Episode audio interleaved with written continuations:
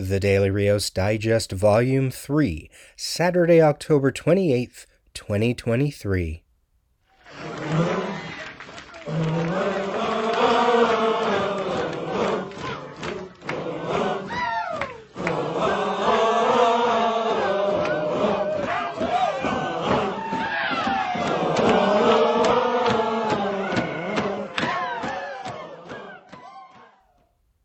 Everyone, this is your host Peter with the 17th digest of this third volume, covering Monday, October 23rd through Friday, October 27th, 2023. Today is October 23rd. That means Scorpio season has begun. You've been warned. None of you seem to understand. I'm not locked in here with you. That's it! You're locked in here with me! It's impossible through words to describe what is necessary to those who do not know what horror means. Horror. Horror has a face. And you must make a friend of horror. Horror and moral terror are your friends. If they are not, then they are enemies to be feared. They are truly enemies. I'm done. I am done apologizing. I am done being persecuted for my strength. You people should be thanking Christ that I am who and what I am because you need me. You need me to save you. You do. I am the only one who possibly can.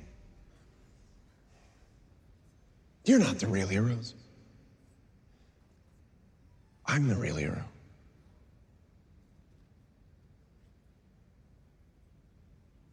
I'm the real hero.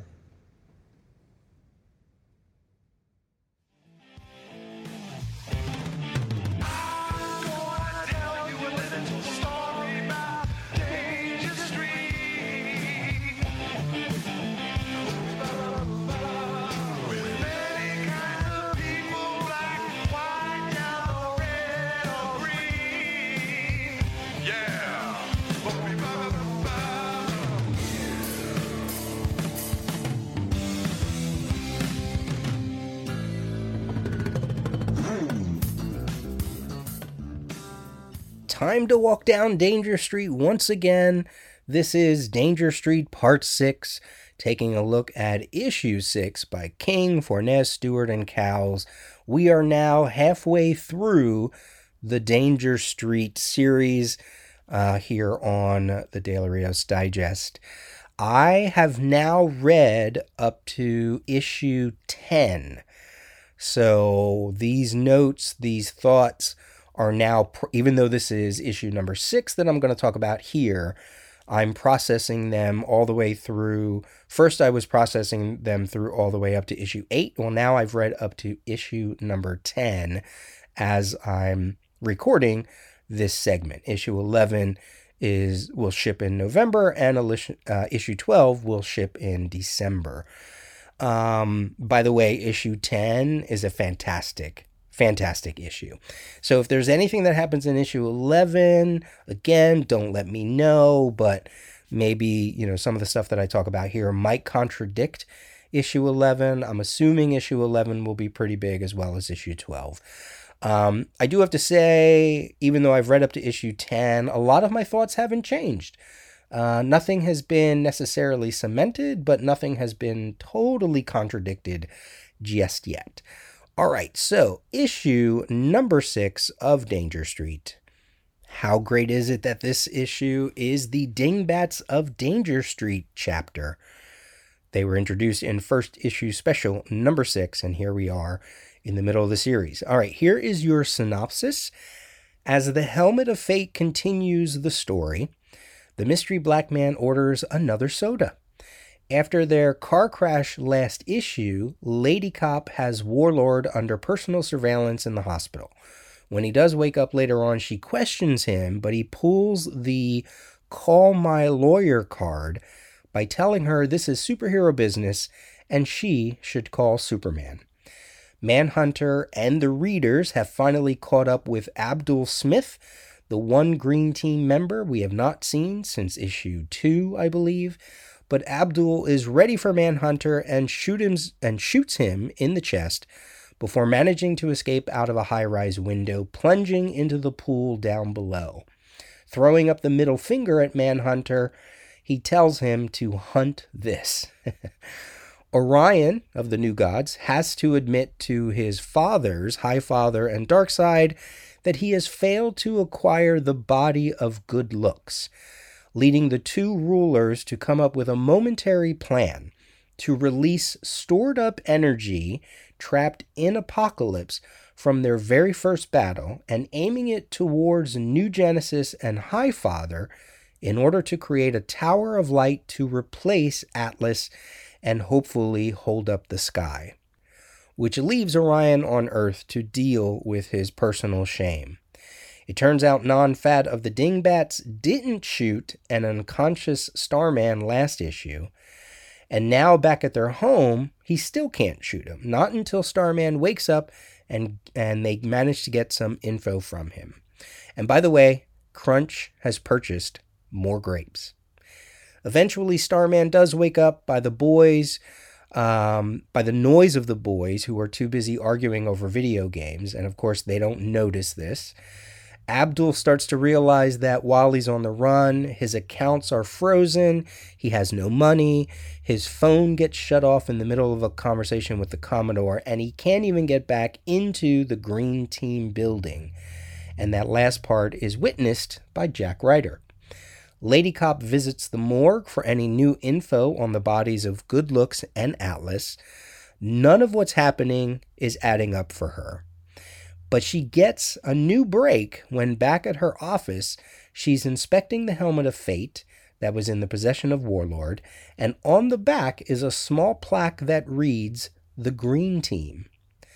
Abdul Smith, desperate and broke, turns to the only people he thinks can help him, finally introducing the readers to the boogeymen of the story, the Outsiders and there seems to be some connection between Abdul and this group of rogues.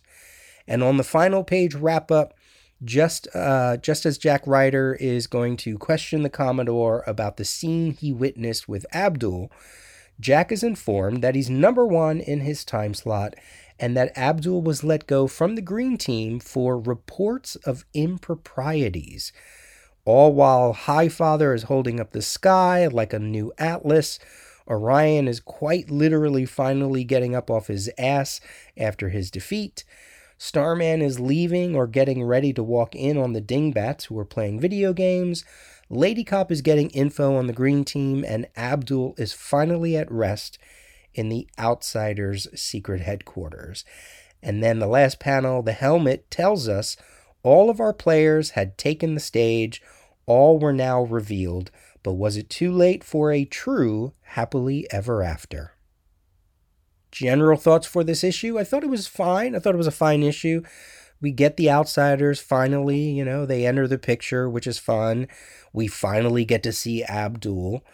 Uh, seeing the High Fathers, High Father and Darkseid, working together to create a temporary solution to a problem that the people on Earth are still unaware of we have this looming threat and nobody knows about it. It's it's almost like how in Game of Thrones, you know, everyone is playing the game, but then Jon Snow arrives and says, "Look, we got something bigger to worry about here. So let let's go."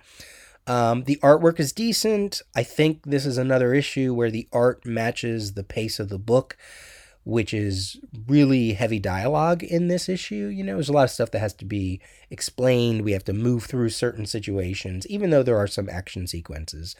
Um, I think the page where Abdul lunges at the bank clerk for not being able to withdraw money. That's a great sequence of panels. Take a look at the security guard in the background on that page. Um, and I also like how this issue, this is the one strength of this issue. It very much feels like the end of Act One. So Tom King talked about uh, seeing into the woods and how all of those characters uh, from all of those fairy tales and fables, whenever they would go into the woods, it would always be the same wood, woods. So all those characters were connected. Same thing like Fables, the comic book, right? Um, so if he's talking about that, if he's talking about how, you know, a musical sort of inspired this, when I read this issue, I was like, yeah, this this feels like okay, all of the characters are here. We finally get the reveal of the outsiders after all of these many issues. And it feels like, okay, that's this is like a reveal, right? They've been branded as terrorists, as a freak organization, and yet here they are in this really great double page spread and they are just, you know, a bunch of kids hanging out in a room just like the the dingbats would or just like the green team when they were playing cards you know so even though the commodore was trying to turn them into this thing to fear irrationally here they are ready to help out a member of the green team uh, and apparently someone they know, which leads to the next bit um, here whenever I do these Danger Street segments, where I try to connect my speculations after reading first issue special to what I thought maybe Tom King could do with Danger Street. And it all goes to those panels where we see the helmet of fate narrating the story. And there's a man that walked in and put down the bag and ordered a Coke. And he has this plaid shirt and he looks like he has black skin. And it's like, who is that? Who is that? I think I've been saying it's it could be Abdul. I think it could also probably be non-fat. He orders another soda, and I went through all the issues and I said, wait a minute, didn't one of the dingbats have a, a thing for soda? Was it non-fat that wanted soda? Um, and I couldn't find it. But you know what? Now that I think about it, I didn't go back to first issue special, and that's really where I should go. I should go back to the Dingbats issue and see if non-fat was drinking a soda. I know he was he was eating a hot dog. But anyway, so is it Abdul? Is it non-fat? You know, they keep talking about this spell to resurrect good looks, and the only way I could see them do that is possibly with time travel. So um so yeah, so I was originally thinking it's Abdul. Now I'm starting to think it might be non-fat, and maybe he not only does this to restore good looks, but maybe there's something in the other speculation that I had about first issue special about how a lot of these youth groups felt like they had someone behind them. In the text page for the green team, it was stated that someone named P.T. Green, I think it was, he put the green team together. Somebody trained the Dingbats, you know. Who was behind the outsiders? I think that was told in the story, but I can't remember. So maybe maybe non-fat with the helmet does everything, right? Maybe he's the one who informed the early manhunters that they needed to look out for a great evil and that the sky is falling because he would know about the green team, you know, both Abdul and non-fat would. Maybe he's the one that put together all of these youth groups, you know. Now, I know we'll find out the origin of these kid groups in issue number 8, but in when I was reading issue 6, this was what was going on in my brain. Maybe he's the one that unfortunately killed those roommates so that Lady Cop would become a cop, you know? Maybe he's the one who sabotaged Warlord's plane and that's how he wound up in Skartaris. Maybe he's the one that sabotaged Starman's spaceship. That's why he crash landed in New York and maybe even in Harlem, I think. Maybe he's the one that killed Codename Assassin's sister, so that would put Codename on the course that he was on. I mean, there's all this stuff from first issue special that anybody could have done. and all this origin secret stuff, all this, all these questions, you know. Um, maybe he did it. Maybe he's the one who did it. So, um, so that's my speculation as of issue six. Now, obviously, that's going to change once I go through and uh, up to issue eight, and then I'm going to have some other thoughts now that I've read up to issue 10. But for now, we'll go with that. All right, let's go into some other Danger Street stuff. There's not much to go over. This issue is fairly straightforward, I think, as you read it. And then there are a few major scenes that I think are, are you know, they're worth covering.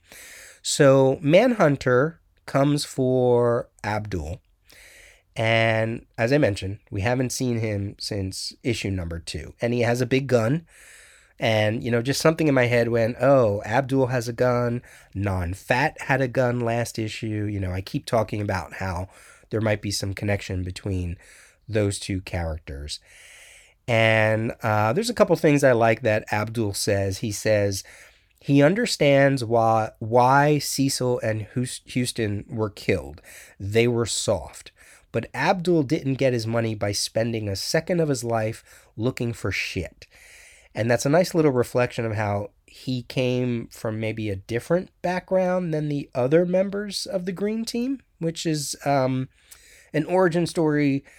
Uh, you know, when you read first issue special, it, it, it it's going to change once we get to issue number eight. You know, but then again, I don't know. Maybe maybe maybe it could still work with what they did in first issue special, but I'll get there when I get there. So then Abdul goes to the outsiders to hide out, which made me think wait a minute, then he knew where the outsiders were. He knew all the time. Maybe all the Green Team members knew all the time. I've been saying that the Commodore has been spouting this outsider terrorism thing, knowing that it was bullshit, knowing that it was fake, putting, you know, making a boogeyman for Jack Ryder to scare people with, you know. And here we have witnessed that, yeah, everybody knew it. Abdul knew it, right? Because he's going to their home base. And he even says, It's the Commodore. He killed Houston and Cecil. I'm next. Now, when Manhunter was trying was going after JP Houston, JP was blaming it on the outsiders. So I'm not quite sure maybe who knows, but um, clearly Abdul knows something, and there is some connection here. Mary says that, you know, oh, so when he wants to get into the headquarters, he says, Look, I have money, which he doesn't. And then Mary says, Yeah, you got money from stealing it from us. So I don't know what that means.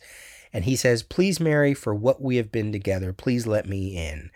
So there it is. There's that connection, you know, um, between these two teams. And we're going to see more of that once we get to issue number eight.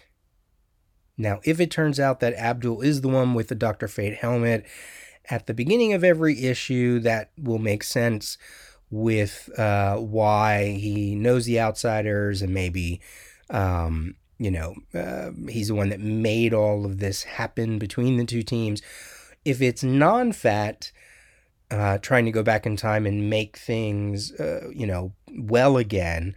Um, he might have gotten the idea from Starman because that's the whole thing Starman wants to do. He wants to take the helmet, restore good looks, and that might be why non-fat does what he does. But maybe he thinks in bigger terms and and tries to get everybody in the right place where they need to be. Here's a crazy thought I'm just thinking now. Wouldn't it be interesting if by the end of Danger Street, whoever is the one who has the helmet of fate, he goes back and makes all these things happen, but puts them into where they all are in first issue special. So instead of this being inspired by first issue special, those stories happen first, Danger Street happens second. I could see Tom King doing a thing where it's like, no, Danger Street happened first, and all of these characters are swearing and and killing people, and kids are being killed, and there are assassins. This is way too dark, way too heavy. Metamorpho's dead. All these other people are dead.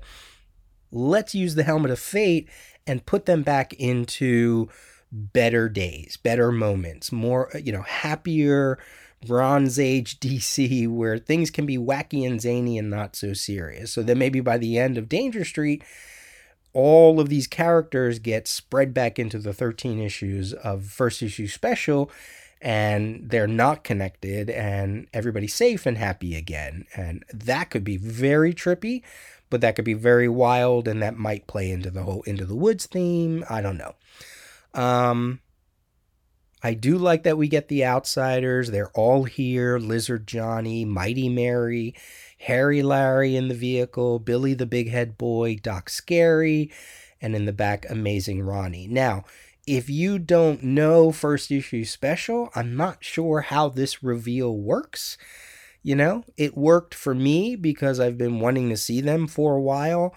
Um, I don't know. I don't know how that works if you don't. Well, I mean, this whole series about is about D-list characters, J-list characters, Z-list characters in the DC universe. So I don't know how any of it works if you don't have you know the smallest sort of idea of who they all are.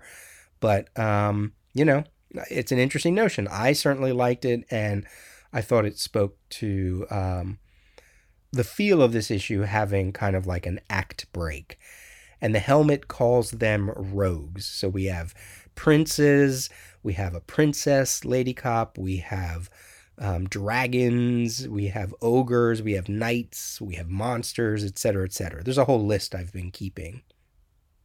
One of the other big scenes is Orion coming to Darkseid and Highfather begging forgiveness. I talked about this in the synopsis. Darkseid is about like it feels like he's ready to give up. But Highfather mentions that they have a plan, and he asks Orion, sure, he can save the universe, but will he? And Orion has doubt. It seems like the High Fathers have doubt. And it also feels like, um, kind of like Manhunter, kind of like Warlord, kind of like um, Jack Ryder and Mr. Miracle and Vision and Adam Strange. Like a lot of Tom King's characters seem to always have this task before them. And then the fun thing to write about them is can they actually go through with it? And what are the, their weaknesses and their strengths? And what do they have to overcome? And a lot of them have feet of clay. And part of the journey is to see how they rise above this. And most of the times, they do rise above it, but it's through dumb luck. So, uh, you know, it feels like he's exploring that a little bit with Orion. Now, I thought the High Fathers were going to merge, but of course, that's not what they did. Instead, they um, they merge energies, I guess you could say, and um, I do wonder if where we see the new gods in this issue, does that mean that this takes place after his Mr. Miracle story? I think the answer is yes. It almost feels like there's a continuation between the two stories because before Darkseid releases the energy towards New Genesis, he asks Highfather, When did you last feel pain? And Highfather says, When Scott left. Now, does that mean when Scott left New Genesis back in the Kirby days, or did something happen during the King's run that he's referencing? I'm not sure. Um, we have some other smaller bits here. When Warlord wakes up, Lady Cop tells him that people are looking for him. People are looking for Travis Morgan ever since he went AWOL and went missing with an F 22 Raptor. And I thought, wow, that's an interesting spin on his origin story, right? I don't know if they ever touched on that in DC continuity that even though he got sucked into Skartaris, everybody up here would be like, where did he go? He's missing. He's MIA. But she's saying that he's absent without leave, um, making it sound like they were looking for him. So that was kind of cool. Is it actually possible to put uh, a small plaque on the back of the helmet of fate. I mean, it's a magical helmet. I don't know how the green team managed to do that. Um, the scene with Lady Cop in the coroner's office, the morgue, that was, you know, that was interesting. Um, she does know that there were diamonds at the scene of this, at the crime, scene of the crime. That is Metamorpho's body. She talks about how she needs a better story to make this all make sense. She has two bodies, a superhero and an army guy what brings them together.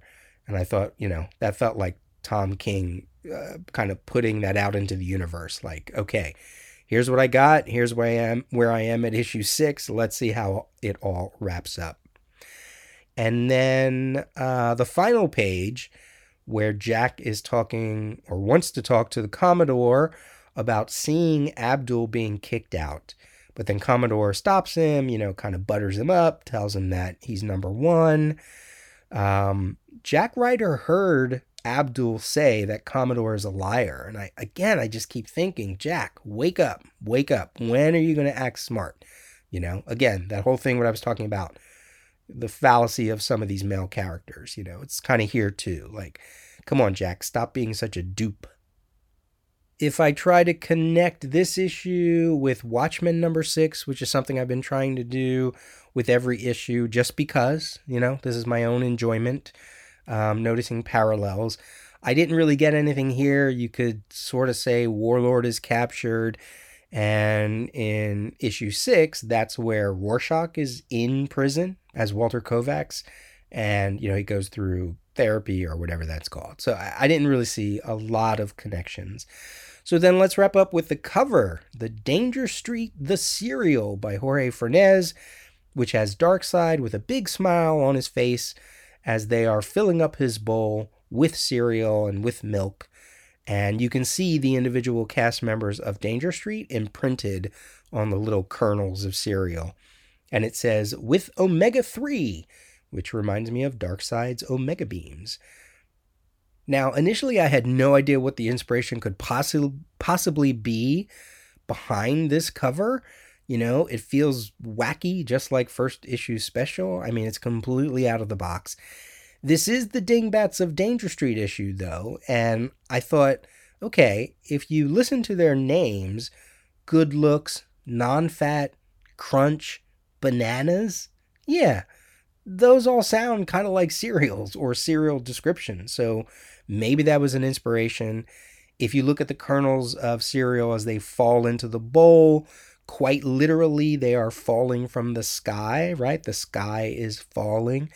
And Darkseid is looking on and smiling and ready to scoop them up and eat them. And I was like, wow.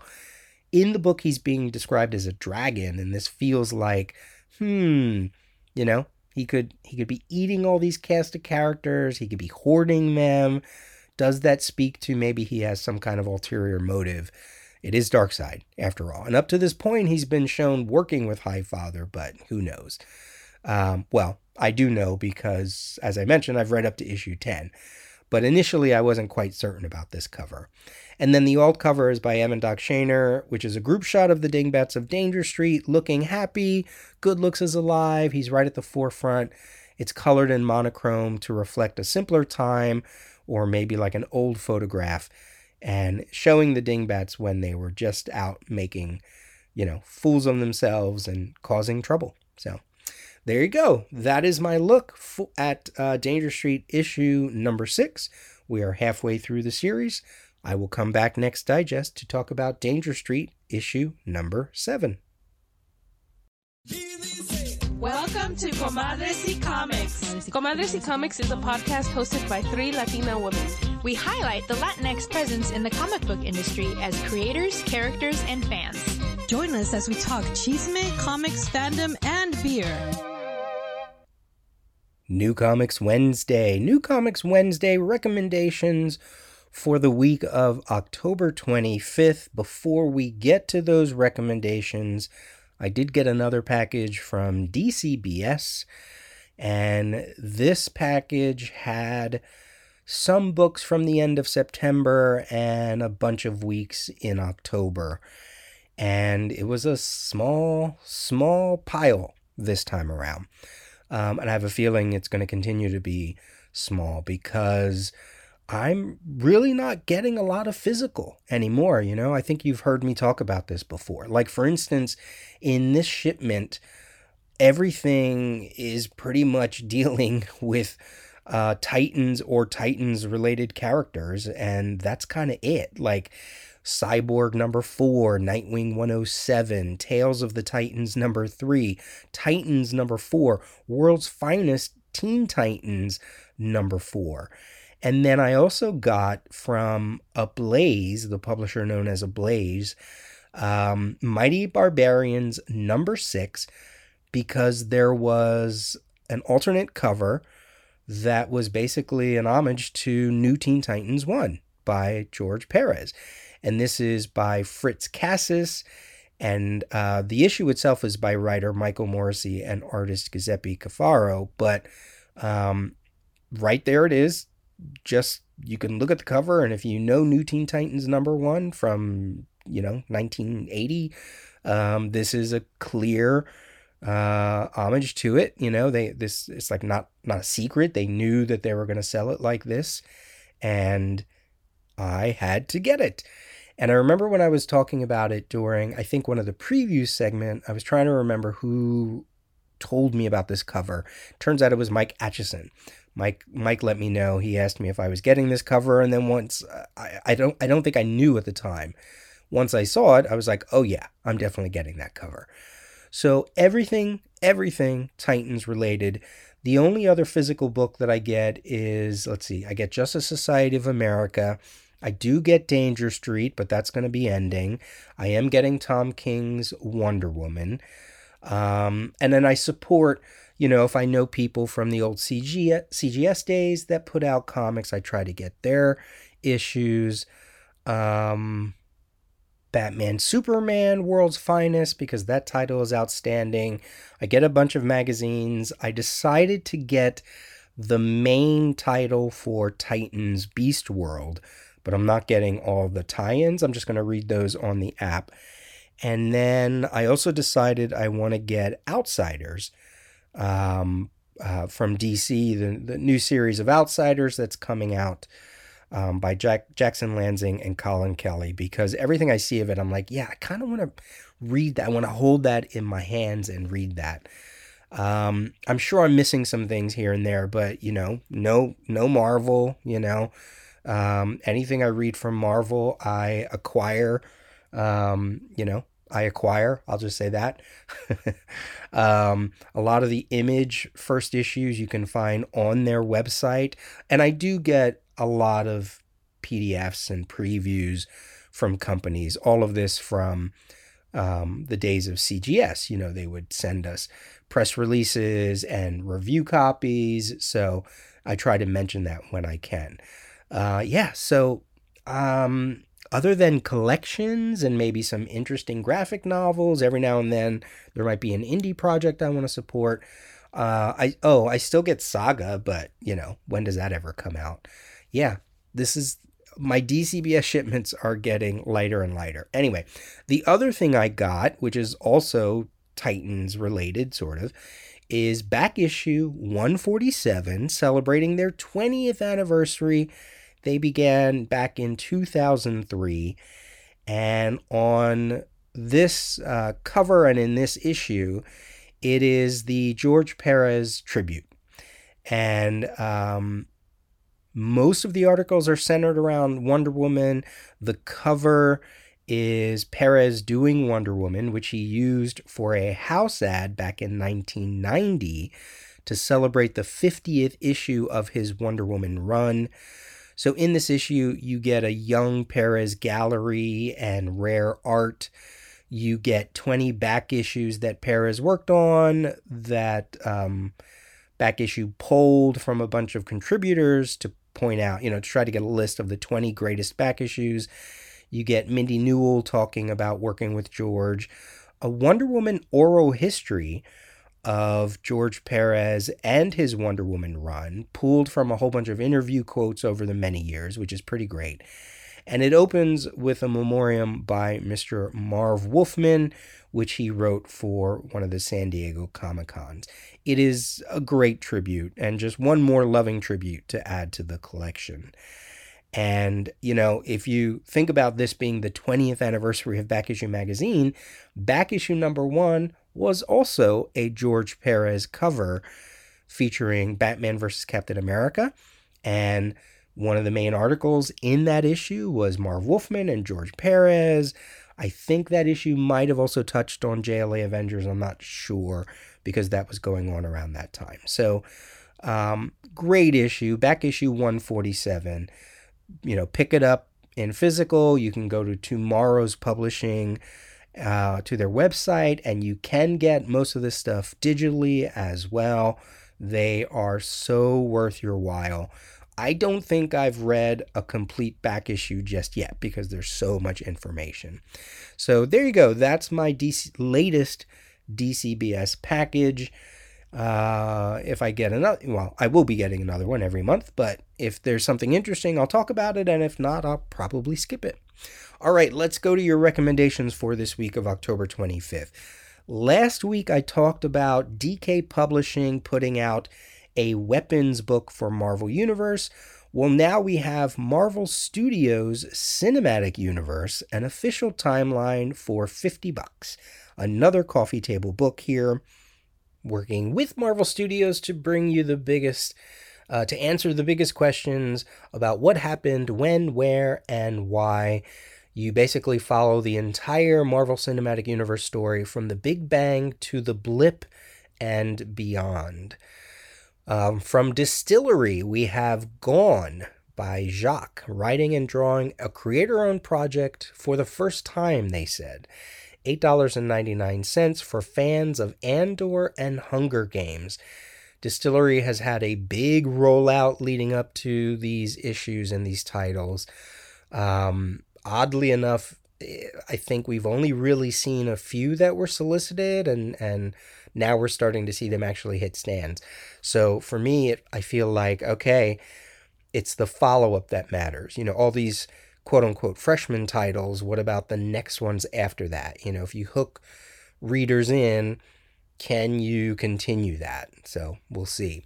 From Scout Comics, from the Chispa imprint, which is their Latin, uh, Latin and Latinx imprint, the 13 Origins Zopilote, which means vulture, by Hector Rodriguez and J.M. Cuellar Quema. Uh, this is a series of one shot origin stories for members of the 13, a group of Mexicans and Mexican Americans who discover they are chispas, able to wield impossible powers. And this one feels like it's a, a legacy character, a young man discovering that he has powers just like his great grandfather did before him. $4.99. I'm going to try my best to read some of these, if not all of them, when I can. Hopefully, they actually manage to get out. All I'm assuming they're going to do 13. It says 13 origins, right? Um, and we'll see. We'll see how this goes. And then from DC Comics, the third miniseries spinning out of the New Golden Age and Justice Society of America. Alan Scott, Green Lantern, written by Tim Sheridan, art by Cian Tormey. $3.99. The Justice Society of America line expanding. Hopefully, these miniseries do well because these characters don't get their own solo titles too often. Um, they're usually always spun into a team book. So, all right, there you go. Those are your recommendations for the week of October 25th.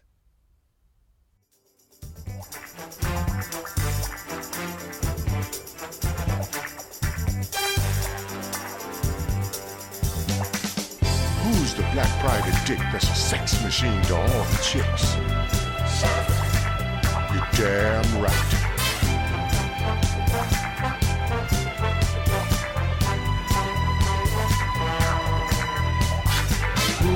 Is the man that would risk his neck for his brother, man?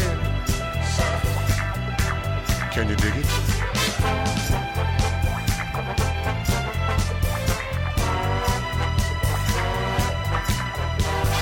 Who's the cat that won't cop out when there's danger all about? Right on. They say this cat Shaft is a bad mother. I'm talking about Shaft. He's a complicated man, but no one understands him but his woman.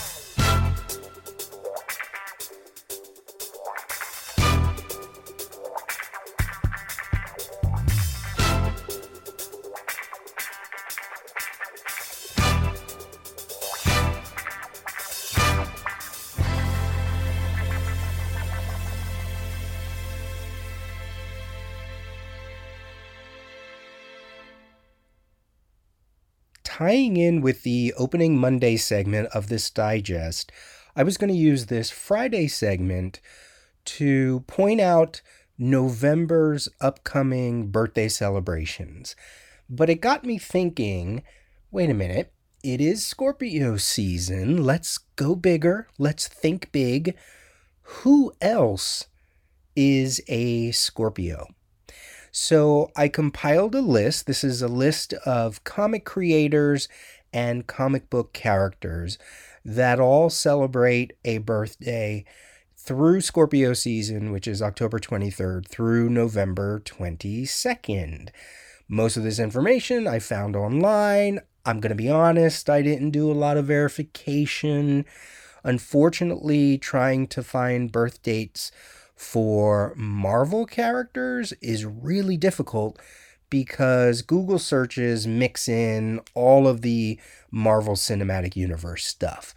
So, unlike DC, where I used uh, the DC super calendars that came out in the 70s, it was really hard to find Marvel stuff. So, I have a bunch of creators, I have a whole lot of DC characters, and I don't have any Marvel characters. But um, this is a great list nonetheless. So, again, maybe some of these people share your birth date. This is between the dates of October 23rd and November 22nd.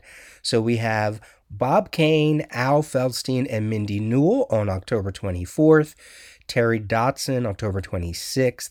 On October 27th, Bernie Wrightson, the character of Blackhawk on October 28th, P. Craig Russell October 30th, and for October 31st, Mark Chiarello, who was the editor behind Wednesday Comics and the solo title and a lot of other books that for DC that were art driven. So then let's go to November. There's a whole bunch here. November 1st is apparently Roy Harper's birthday. Of course, Roy Harper is a Scorpio. November 2nd, Steve Ditko. November 3rd, Osamu Tezuka. November 3rd, uh, for character, we have Wesley Dodds, the Sandman. November 4th, Jim Steranko. November 5th, the character of Hourman, Rex Tyler. November 6th, Deadman, Boston Brand. November 7th, Olivier Coipel. November 8th, Tony DeZuniga. November 9th, Stan Drake. November 10th, Neil Gaiman. Yes, of course, Scorpio. No, also on November 10th, the twins Lightning Lad and Lightning Lass. November 11th, Dave Cockrum. November 12th, artist Don Newton. November 14th, Carlos Pacheco. November 15th, Martin Nodell. November 16th, Darwyn Cooke. and Jonathan Crane, the Scarecrow. November 17th, Ed Brubaker and Cullen Bunn. November 18th, Mr. Alan Moore. Yes, I think I knew that. November 19th, Terry Moore and also Steve Lytle. November 20th, Guy Davis, Jill Thompson, Ed Benes, Chester Gould, Ryan Hughes, and myself. November 21st, Kamandi. November 22nd, Roy Thomas. And I'm going to end it with another Scorpio um, that I didn't know. And this birthday changes. It changes if it's pre crisis DC, it changes if it's post crisis, it changes if it's post zero hour. But apparently, Dick Grayson was born on November 11th. That's the pre crisis version, the version of Dick Grayson prior to 1986. For post crisis, they moved his birthday to be a week before Halloween in October. Um, so I guess that could still be Scorpio, an October Scorpio, depending on when that was. And then post zero hour, and this kind of makes sense, they moved his birthday to the first day of spring or March 20th. So I like to think, you know, when he was originally conceived, they gave him, uh, you know, or I should say, the first version of Dick Grayson, leading all the way up to the crisis. They were like, yeah, he's a Scorpio, and I love that. I love that. He's my favorite character. It makes sense. um, you know, I can see why all of these things would be connected. So there's your list. There's your list of comic book creators and comic book characters who are also Scorpios. So you can go ahead and celebrate them through uh, the end of October and through the month of November. All right, send me your email, peter at thedailyrios.com. Go visit the Daily Rios website and Instagram. Go visit um, me on Twitter, Peter J. Rios. Help me to get my um, engagement back up on that dreadful site. Uh, review me on your favorite podcast catcher. Send me your book club recommendations. Send me your promo. Send me your audio talkback clips. I'm talking to you, Matt Williams, because I think I, I think you have one that you said you wanted to do. Uh, this has been the Daily Rios, episode 643 for Saturday, October 28th, 2023. Talk to you soon. Hey, where the hell are you going, Shaft? To get laid. Where the hell are you going? Ha ha ha ha!